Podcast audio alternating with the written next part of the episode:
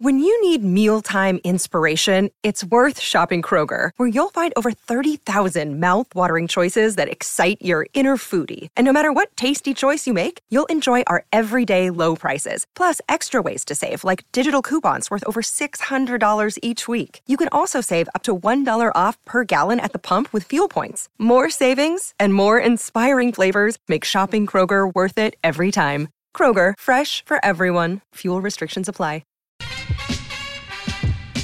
Here you go.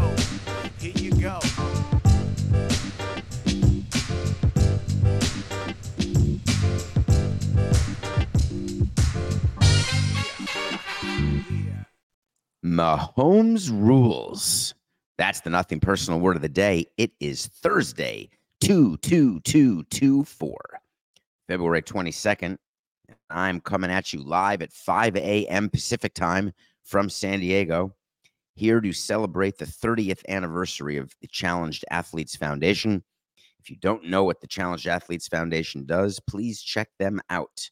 CAF, been on the board of this organization for 15 years, maybe more, giving prosthetics and helping disabled people compete again in the athletics that they love. Landed last night, Coco, went right to In-N-Out Burger, right from the airport, right from the go. The winds were ridiculous. The flying time was 6 hours and 9 minutes from New York to San Diego. I watched a bunch of episodes of The Leftovers, worked on the show. Great Wi-Fi. Thank you. The In-N-Out Burger, though, was only a couple hours ago because it's mighty early. For those of you who wake up at 5 a.m. to watch us live at 8 a.m. Eastern every day on the West Coast, and some of you contact me, I appreciate you. Because even for me, while I'm up anyway, it's early. And again, I would like to publicly thank you for being here and apologize to the guy over there in room 367 who's listening saying, why the hell's that guy talking so loudly? It's only 5 a.m. Here's a thing that happens now every day. Every day. Thank God. Every day I can write a book. I can do a show. Coke and I have no problem finding content. Why are head coaches going on podcasts of their players? What's the exact purpose? It's a favor. I guess Max Crosby calls up Antonio Pierce and says, hey, can we do a show together? Come on. Let's do some talking. Let's see if we can make some content. As you know, the barrier to entry in the podcast world is roughly zero. Thank you. I appreciate that. Yes, this is the Nothing Personal shirt that you can get at davidsamsonpodcast.com that I'm wearing. Yes, go right on. You can get it, enjoy it, wear it to work, wear it to do a show when you're on the road, because this show is on the road. I wonder if Max said to Antonio, listen, I need some real stuff here. You know, I need to beat the Kelseys. So what do you got for me? So Antonio Pierce says the following. Rules, and I'm calling now from now on, as long as I'm here, the Patrick Mahomes rules. So you remember when Jordan was going through it with the Pistons, all those guys in the 80s before he came, Michael Jordan, Air Jordan, the Pistons used to whoop his ass. Anytime he came to the hole, elbows, feeling them, love taps. We touched them. We in the head mentally, physically, emotionally, spiritually. I'm touching you. So I showed those guys Jordan getting his ass whooped. I like the spiritually part. I think that had a very big impact, the Jordan rules, on Michael Jordan's spirituality. I think they really got him. For those of you not of my demographic as a Gen Xer, the Jordan rules were put into place by the Detroit Pistons, and it was pretty clear what they were. Jordan is not going to get to the basket. We may not beat the Bulls, but when he drives the lane, we're going to hit him. If they call a foul, great. If they call a technical, fine. If they throw us out of the game, okay. Do not let him be unobstructed to the goal. That's a rule. There's three ways to deal with players. You can have an approach, you can have a plan, or you can have a rule. An approach is when you're heading into a game and you've got a meeting that you have with your hitters and pitchers, and you go through the approach that we're going to have to each pitcher, and the approach that we're going to have as pitchers to each hitter. This is what the tendencies are when it's a 2-1 count and one man on and one man out. The hitter tends to look for something down and in. Therefore, we're going to go up and away. We're going to bounce it. This hitter tends to sit on spin. Therefore, we're going to go the number one right in this count. Same with hitting. This pitcher tends to pitch backwards, look for first pitch changeups. Be ready for that. If you want to spin on the changeup, that's fine. He sometimes backs it up with a fastball with runners on base because he doesn't want to risk a 2-0 count. An approach. I love it. It's good to have an approach. Then there's a plan. Sort of like Hannibal in the A-Team. I've got a plan. A plan is when you're going down your entire roster and you look at the other team's roster, here's my plan. We are not going to let Barry Bonds beat us. That's the plan. Anyone else can beat us. Do not make a mistake against him. That's my plan. Then you get to the rule. We had a rule. The problem with the rule is anytime there's a violation, you actually have to yell at the players. When a plan is not executed, you get to meet with your team and say, hey, we had a plan. Why didn't you execute the pitch sequence the way we discussed? Why didn't you sit on that first pitch fastball you knew was coming? We knew we were doing a lot of running, and why did you not pay attention to the hit and run sign? You missed the plan. Man, that approach stunk. We lost that game. Terrible approach. They out-approached us. They beat us. You can miss your approach. You cannot execute your plan. But you know what you cannot do? You can't violate a rule. When the rule is that you are walking Barry Bonds, no matter who's on base, no matter how many outs, you are putting four fingers up and putting him on first. That's a rule. The Bonds rule. That's how you get walked with the bases loaded. Don't care. Well, we're going to score. They're going to score a run because of that. It's a rule. We don't break the rule. The choice of Antonio Pierce, the newly minted, power-loving, hungry, successful, I won Antonio Pierce. Why do I say that? Because for those who don't remember, because you stopped focusing on the Vegas Raiders, you just focused on the Vegas Super Bowl and the Hee Haw 3. Antonio Pierce was interim. There was no chance that he was going to be the head coach. Mark Davis was looking around, and the players said, you know what, including Max, I love Antonio Pierce. I need Antonio Pierce. We're going to have Antonio Pierce. Lo and behold, Antonio Pierce was named the head coach, the permanent head coach. I wonder whether Antonio during his interview said, hey, we're going to do the Mahomes rules because, you know, Mark, we beat them on Christmas Day. Last time that the Chiefs lost, we were the last team to beat the Super Bowl champions. That means we're like the Super Bowl runners-up. That's how cool it is. I used to love doing that. It's so ridiculous. When you win 2 out of 3 against the team that then wins the World Series, you go back during your off-season meetings. Hey, we're this close. We're like a player or two away. Look at the way we competed with this team that is now wearing rings. It's such delusion. It's so good. It's like the Raiders saying, hey, we're a great team. We beat the Chiefs on Christmas Day. Hey, way to go. I'm just not sure I understand these rules, the Jordan rules. But then I really started thinking about the NFL and injuries. And I started thinking about the 49ers in the playoffs, not this season, but the season before when Purdy was hurt. And I think Garoppolo was hurt. And I think Coco, I can't remember Coco. I think you may have been the quarterback who played in the NFC Championship 2 years ago. And then all of a sudden the rules change. Now you can have 3 quarterbacks or 10 quarterbacks because they just didn't want to see Samson and Coco as quarterbacks. And the NFL's thinking themselves, the Mahomes rules. How did David Stern feel about the Jordan rules? David Stern was the commissioner of basketball when the Jordan rules were in place. And what's not being said about the Jordan rules is that the Detroit Pistons really were interested not just in making sure that Jordan did not get to the rim. It was, put him down. Hey, he gets hurt. Not my problem. It's the only way we're going to beat him. Sorry, I want his ass on the ground. Reminded me a little bit of the Dan Campbell press conference. We're going to go for kneecaps. I wonder whether David Stern really liked the Jordan rules or whether from the Jordan rules cane knee, Jordan always gets the whistle, which ended up hurting me and other teams way more than the benefit of the Jordan rules. We always thought as Knick fans, yeah, there are Jordan rules. It has nothing to do with him getting hit going to the hoop. It has to do with him getting a damn foul called on him every time I breathe on him. So now Roger Goodell has to deal with a team who is coming out and saying that there are going to be Mahomes rules. Do you think it's good for the NFL if Patrick Mahomes is not playing in that Super Bowl game? Well, bad example because they just needed Kelsey to play at the game and they needed Swift to attend the game. But that said, Patrick Mahomes used to be the number one star in football. And now with winning the way he wins, he is, well, can I say it?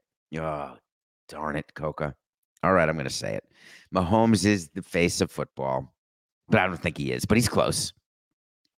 I don't think you want your face of football subject to rules, especially in a game where it's one thing to put Jordan down. Now you can hurt someone in the NBA. There's no doubt I've seen it. It's not like the NFL. If you put, remember Bounty Gate? What teams had against Favre? I think Sean Payton was paying people to hurt players. Yeah, how'd that work out for Sean? I guess it worked out great. He's in Denver getting paid a lot of money not to win. Had a good plush TV gig. I guess it pays off to try to hurt people. I wondered whether Antonio Pierce meant that our rule is that we're going to hurt him, or maybe we're just going to get in his head mentally, physically, emotionally, and spiritually. I wonder if Patrick Mahomes really gives a flying rat's pituitary gland if someone's trying to get in his mind. Jordan sure as heck didn't care about that. He would get in your mind. Spiritually. Would you give me a small break? I just don't think Antonio Pierce should have said anything. It's silly. It brings too much attention onto it now, because now when the Raiders play the Chiefs, the NFL has to pay attention to this. And they have to figure out whether or not there really is a Mahomes rules and whether or not that's manifesting itself in an injury or in a possible injury in a late hit in what was described only on the Max Crosby show called The Rush as a tap. Maybe it's a love tap. I think there's going to be a problem. I actually have an interesting prediction on this.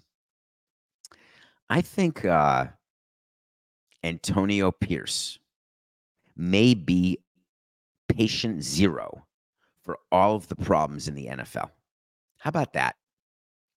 How about the fact that he went public with the Mahomes rules, and then I get to complain and I get to get annoyed as a football fan why when my defensive player touches a quarterback, it's 15 freaking yards, it's a drive extender, and can be a game killer because God forbid we do anything to touch the quarterback.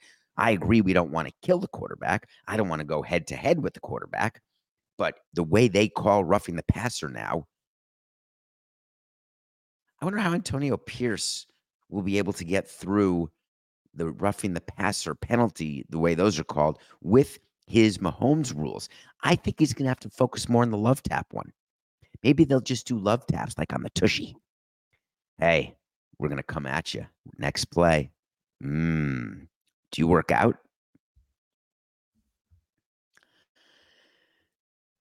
Instagram. It's a good app. You can see what people don't look like in real life. You can see people only at their best, trying to make sure that you think that there's no worst. You can look and say, wow, that person has a lot of friends, does a lot of things, goes a lot of places. Wouldn't it be great to be that person? Ah, crikeys, I've been that person for 60 minutes. I don't want to be that person anymore. Unfollow. Have you ever seen so much attention on athletes and who they follow and don't follow on Instagram?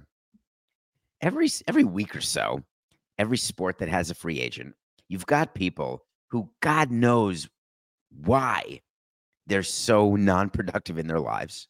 And I'm not, if I'm insulting anyone in the audience, forgive me. I love your 45 minutes. Trust me. But after this 45 minutes, you want to do Levitard? Great. Sporting class for sure. I just would rather you not spend your time searching through athletes' followers and figuring out who athletes follow and who they don't. And then all of a sudden it becomes some sort of insight. like we found gold, man. Justin Fields doesn't follow the Bears anymore. The Bears are trading him, and they're going to draft Caleb Williams with the #1 pick. The Bears must have told Justin Fields, we don't love you, we don't want you. And he said, I know what to do in response.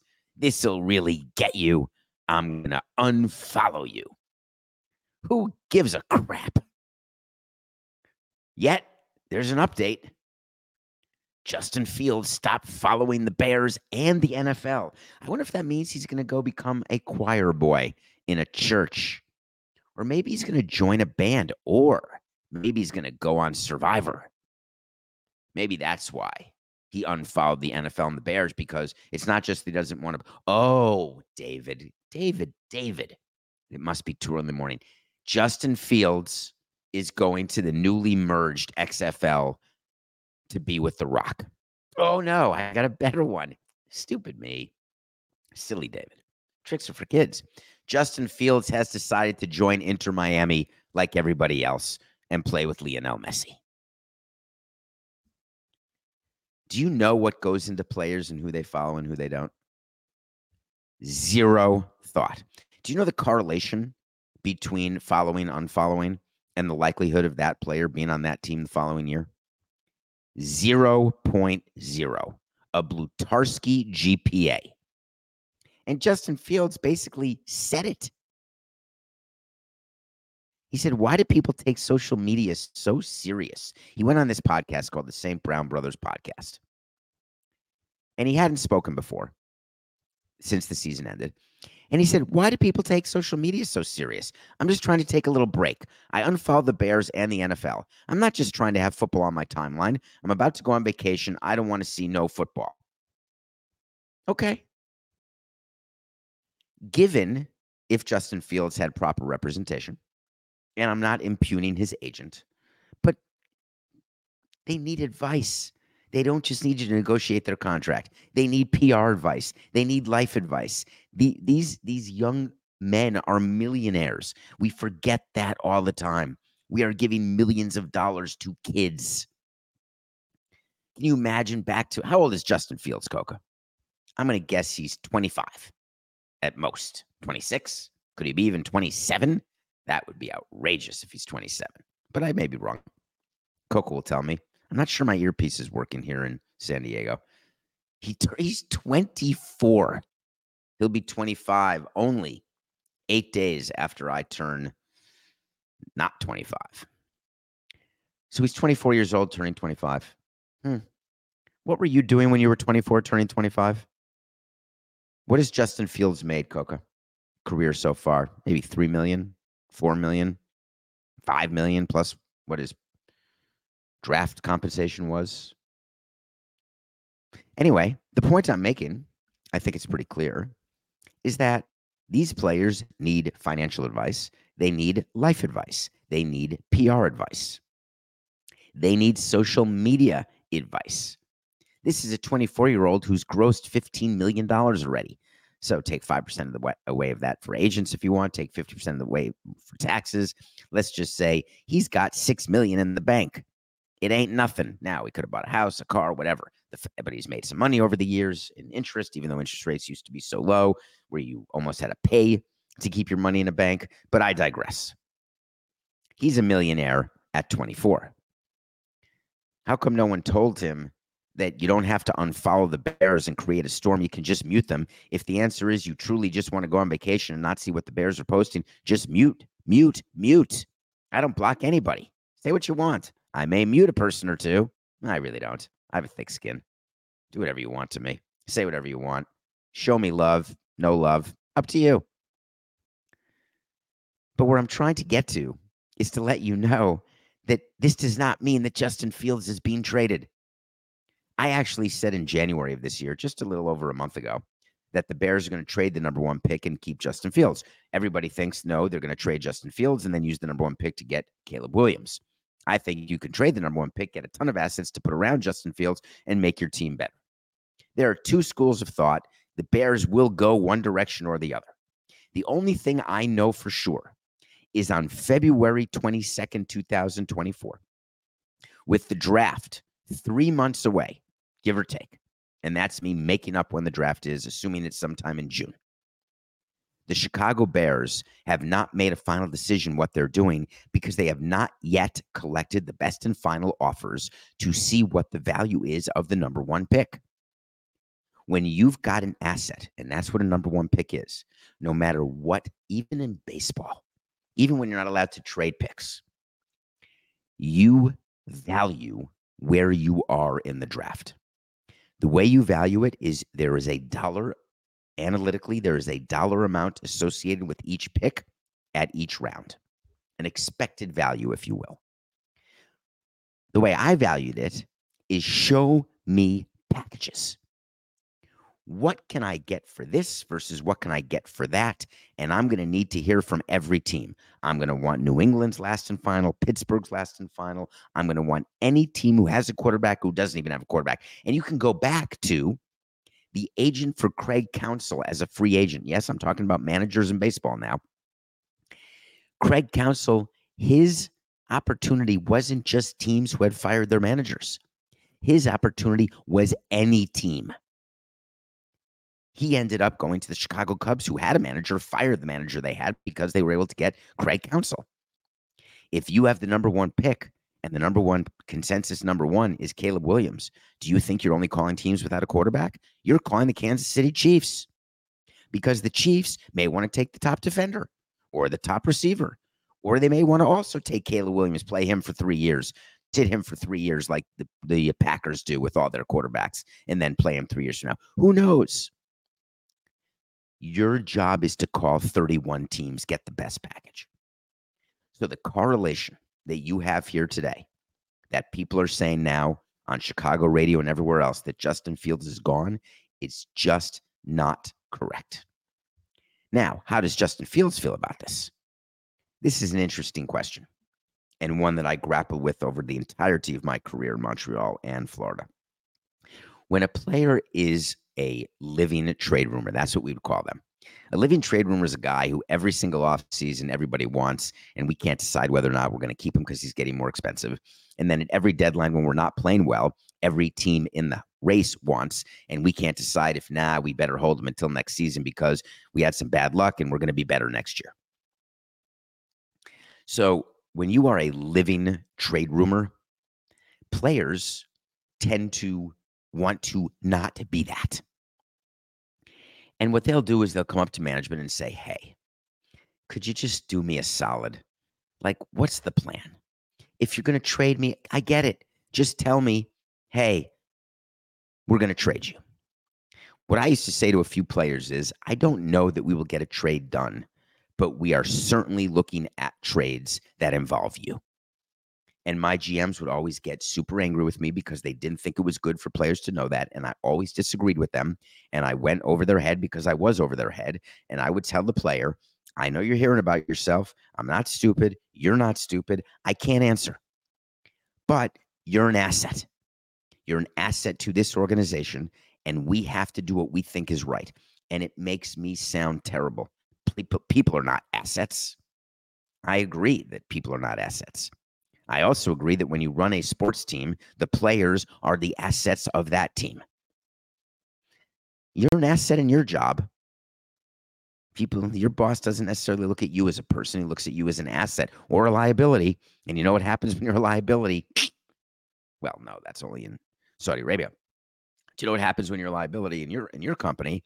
You just get canned. It's always better just to get canned than slit, isn't it? So I don't blame Justin Fields at all for wanting to know what's going to happen. He actually said it. He said, if it was up to me, I would want to stay in Chicago. I love the city. The city's lit. The fans are great. The biggest thing is I just want it to be over. Let me know if I'm getting traded or let me know if I'm staying. I have great empathy for what Justin Fields is going through because the Bears can't. They don't know. And if they're smart, which I'm hoping they are, they don't want to lie. You don't want to call the player in and say, hey, man, you're not getting traded. And then we've had owners who have done it. Owners say to a player, hey, we're not trading you. And then all of a sudden he gets traded the next day. Yeah, I didn't realize that trade was going to come up. It's always better to say, hey, we're exploring all possibilities to make the team better. We will let you know as soon as we know. The goal back in my day was we don't want players to find out anything on social media. And sometimes they still did. And this was in the nascent age of social media. Now it's really hard to get to players before social media does. It's causing executives actually to change the rules. It used to be we would not tell players they were traded until the commissioner had approved the trade, until all physicals had been approved by each side and all documents were signed. Now there are teams who tell their players about a trade before those things have happened because it's going to get leaked. The problem with that is when something gets leaked, it doesn't always mean it's done. Generally, where there's smoke, there's fire, but certainly not all the time. And that's why it's always better to wait till it's truly done to tell the player. Because imagine telling someone, yeah, hope your kids find the new school. Good luck. See you later. Oh, just kidding. It's a terrible look. So I have great empathy for Justin Fields. I just have some bad news for you, Justin. I would just mute the Bears account.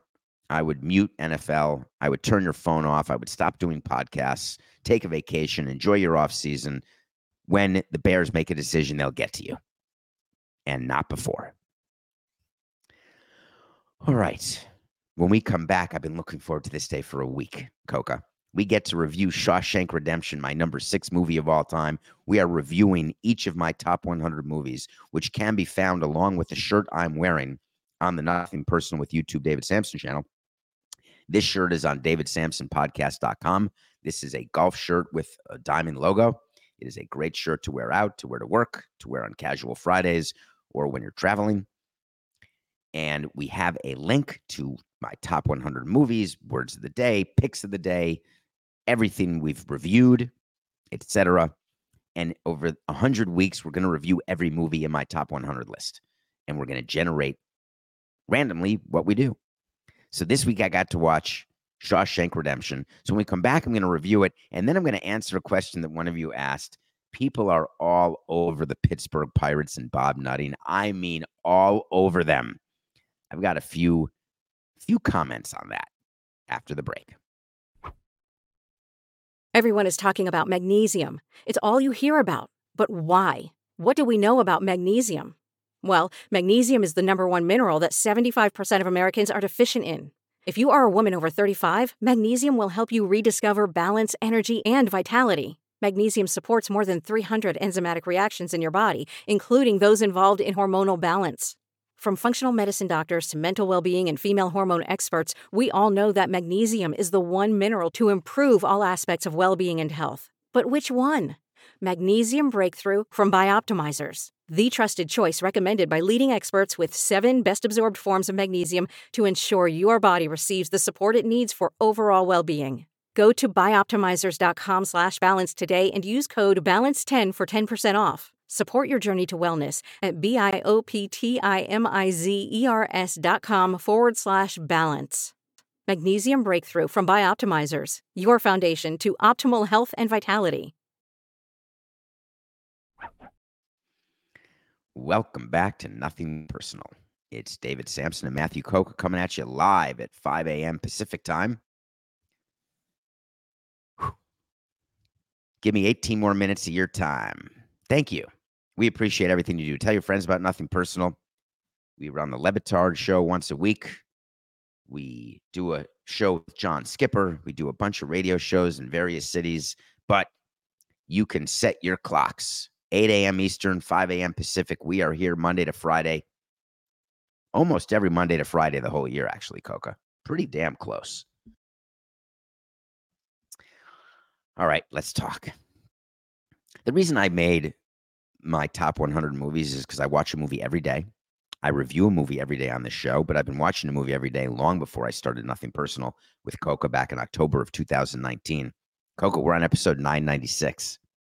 Do you know how close we are? We've done more than 1,000 episodes because we have sit-downs and mailbags and breaking news stuff. But this actual format, wait to see, word of the day, pick of the day, 996, Coca. I wonder if CBS ever thought that was going to happen. Maybe they did. Wait, what's the math here? When is episode 1,000? I can't do the math right now. I'm too tired. I'm not even that tired. Can we talk about Shawshank Redemption? Can we talk about Brooks? Can we talk about Morgan Freeman? Can we talk about Andy Dufresne? Can we talk about what it is to have hope? Can we talk about what it is to have empathy for people who are criminals, who are in prison, who are then breaking out of prison, even when they're guilty, who have the ability to do it one tiny piece of gravel at a time? Can we talk about what it's like to crawl through a football field's worth of sewage to reach a level of freedom that you never thought you'd feel again? Or to do something like have a plan and stick to it that can take 20 years to take, and then it works, and then you are a fugitive, except the character we're so in love with that we don't care that he's a fugitive?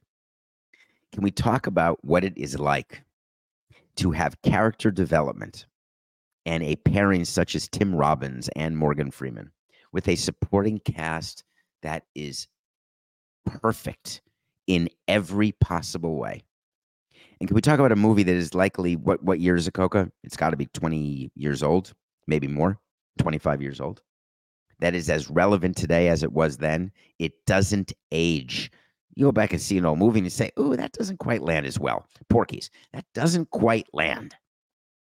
American Pie, I don't know. Love you, man. You know, Jason, I do.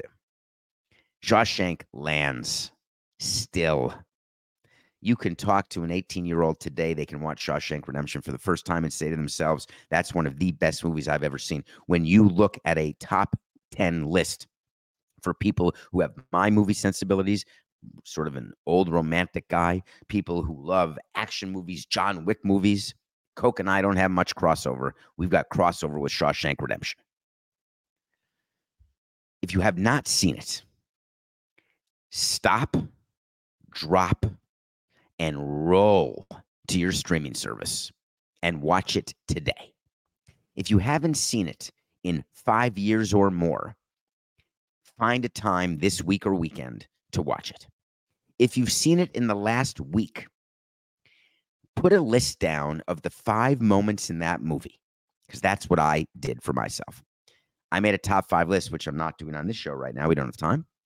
And I don't have it on my phone. I did it on a piece of paper, which happens to be not where I am. But that said, I did a top 5 moments where I felt the exact same way watching the movie for the 50th time as I did watching it for the first time. So it's 5 moments where no matter how often you see a movie, you are struck and that you feel about it as though you are seeing it for the first time. And Shawshank has those moments. It has so many, you've got to break them down to get to a top 5. All right. One of our loyal fans, Eric, gave us a random number generator. We're going to put it on the screen now on David Sampson YouTube channel. Nothing personal with David Sampson. And then Coca is going to press a button.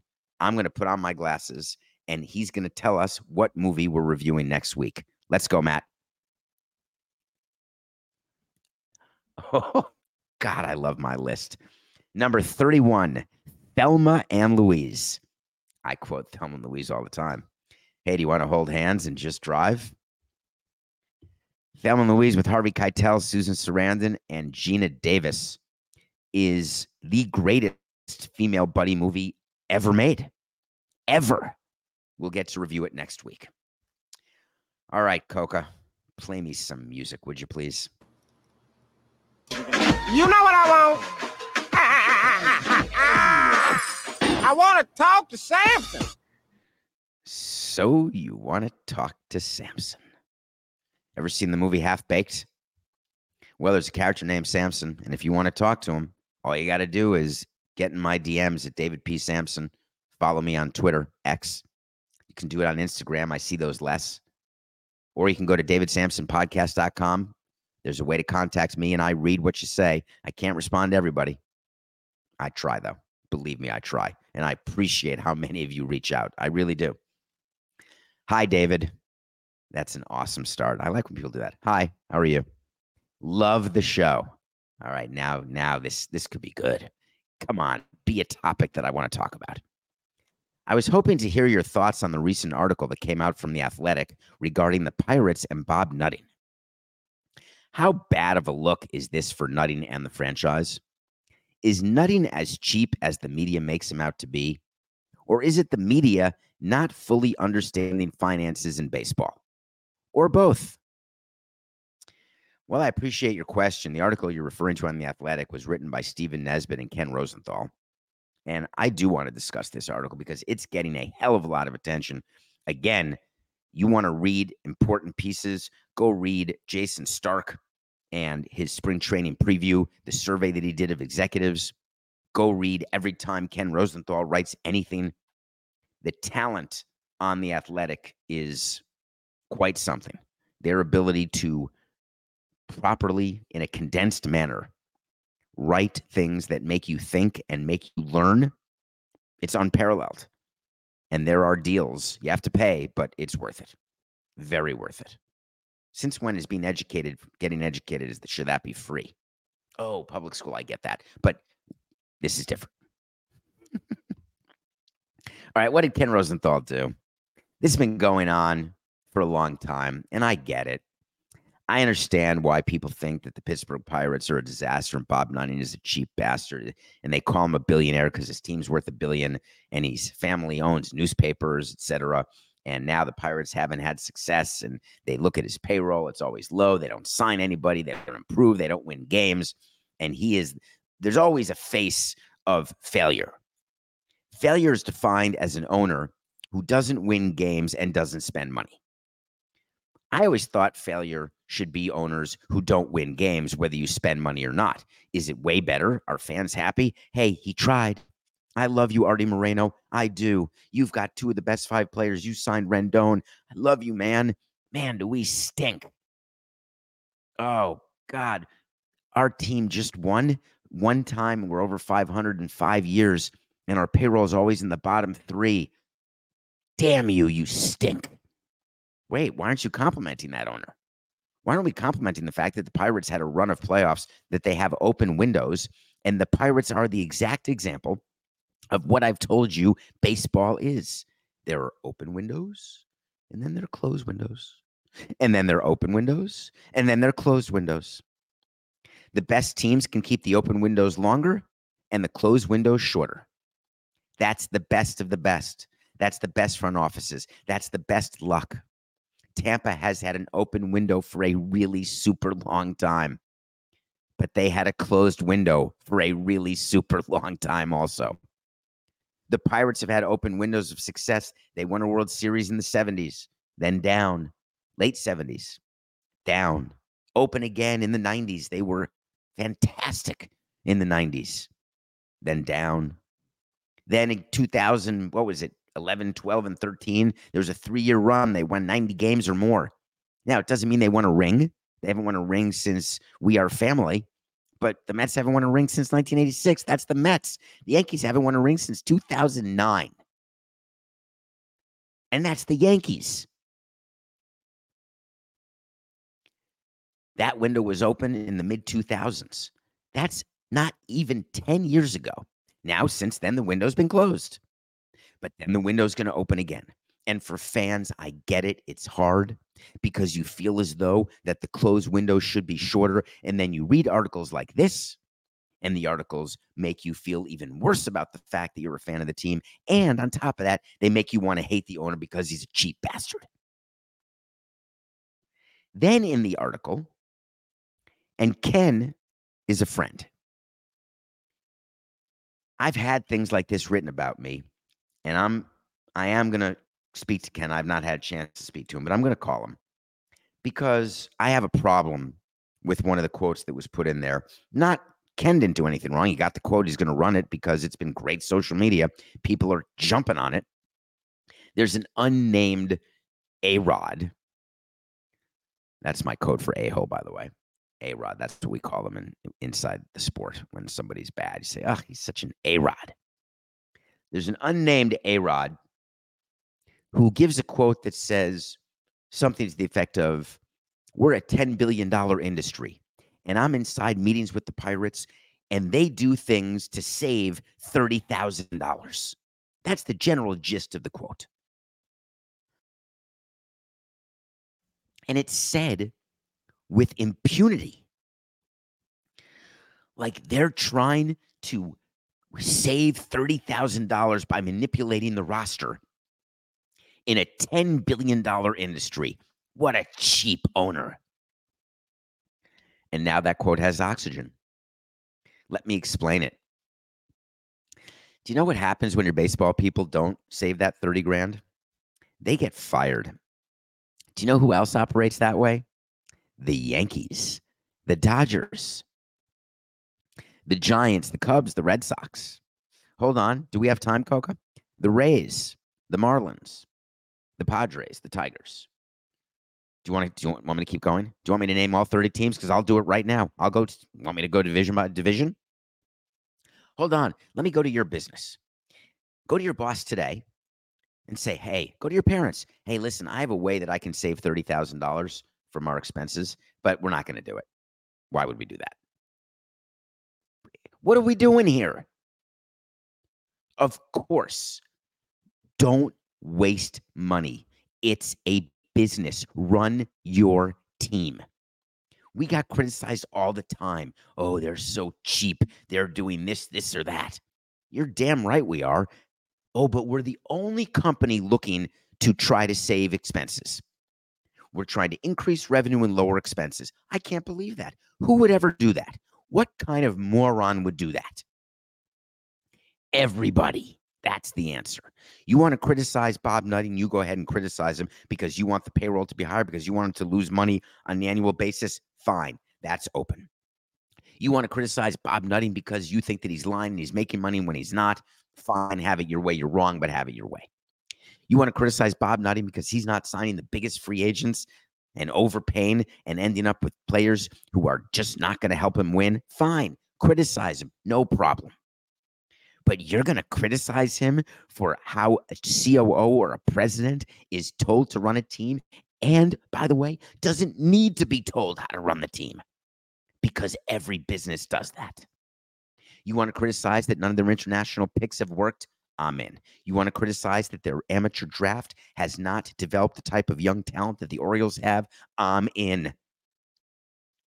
What does it mean? And how do you be successful and have longer open windows? Better baseball people. We're all fawning over the Baltimore Orioles. Have we already forgotten how crappy the Baltimore Orioles were for how long? And now they're in their open window. And then those players will get expensive and that window will close. Windows open and close. You can't force your window to open. You have to have the right young players. Pittsburgh hasn't drafted well. It happens. Is the correlation from that to cheap?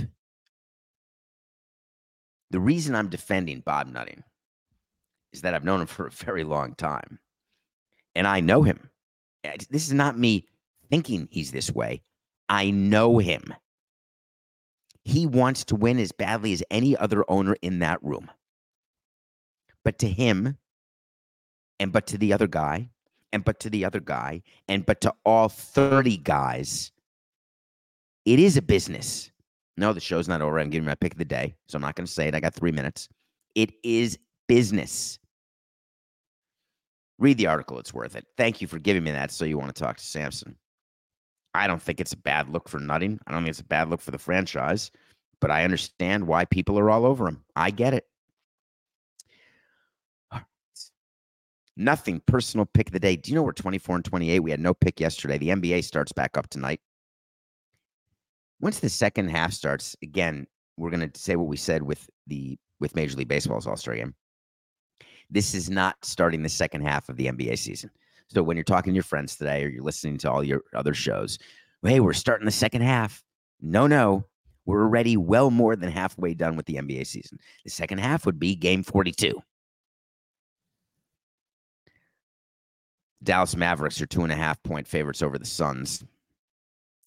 And here in this last stretch of games, you're going to see Luka, the way he didn't care about the All-Star game, you're going to see that it's go time for him right now. I'm looking for Luka over this last stretch of 20-plus. I'm looking for him to take over, like MVP style. We're taking the Mavs 2.5 over the Suns. Now, the only danger to this pick is that Kevin Durant is playing angry tonight. Kevin Durant has gotten into it. He gets into it on social media with a lot of people, but he got into it because he wanted to respond to Charles Barkley. Barkley was pretty vocal during an altcast of the All-Star game, saying that, Durant, not much of a leader. And Durant, who responds on social media to strangers and to any criticism, of course, was going to respond to what Charles Barkley would say. And he basically said, I'm not as charismatic as my peers. I may not have the biggest personality, but I'm also one of the greatest players of all time. I can be in the conversation of who the GOAT is because of the things he's accomplished on the court and the and 4, 8, 6, 9, and the situations that I've been in. And you know what I was thinking? It must be really frustrating for people. There are two types of people. There's people who love the spotlight and people who don't. There's people who are gregarious. There's people who are not. There's people who lead vocally. There's people who lead by example. There's people who don't lead at all. You can be one of the most talented basketball players in the world and not be a leader. You can be a mediocre bench player and be one of the great leaders on a team. That's like somebody in a department that's not the main department of a business can still be a leader in a company. Generally, you move up, you get more responsibility, make more money. Sometimes just being a leader can overtake lack of actual ability to do the underlying job. Sometimes you're so good at the job you do that people don't need you to be a leader. They just need you to do what you do. Like, don't let him out of his cage. He's plugged in now. Mark Zuckerberg would say, don't talk to him. Not much of a leader. I can't hear what anyone's saying, but boy, can he code. Kevin Durant can ball. Kevin Durant is one of the greatest players of all time. And anybody who signs him, they know him. They know that he is not the vocal leader. He's not the one who's going to be rah-rah. He is just right down the middle. You don't know if you're up 20 or down 20. You don't know if he just buried his grandmother, if he just had dinner with her for her 150th birthday. You just don't know. He's playing basketball. Remember the whole live and let live? Everyone's got different personalities. Can we stop with the criticisms of Durant and stop wanting players to be who we want them to be with the personalities we want them to have? Because that's how we view what leadership should be or what greatness should be. Just stop it. Thank you. That said, we're taking the Maps 2.5 over the Suns. Well, thank you for tuning in at 5 a.m. Eastern on the Pacific side, 8 a.m. Eastern. Guess what? We'll see you soon. I'm going to say tomorrow, Coco. I think we're going to see tomorrow because I don't think Coco minded waking up at this time, but we'll let you know. It's just business. This is nothing personal.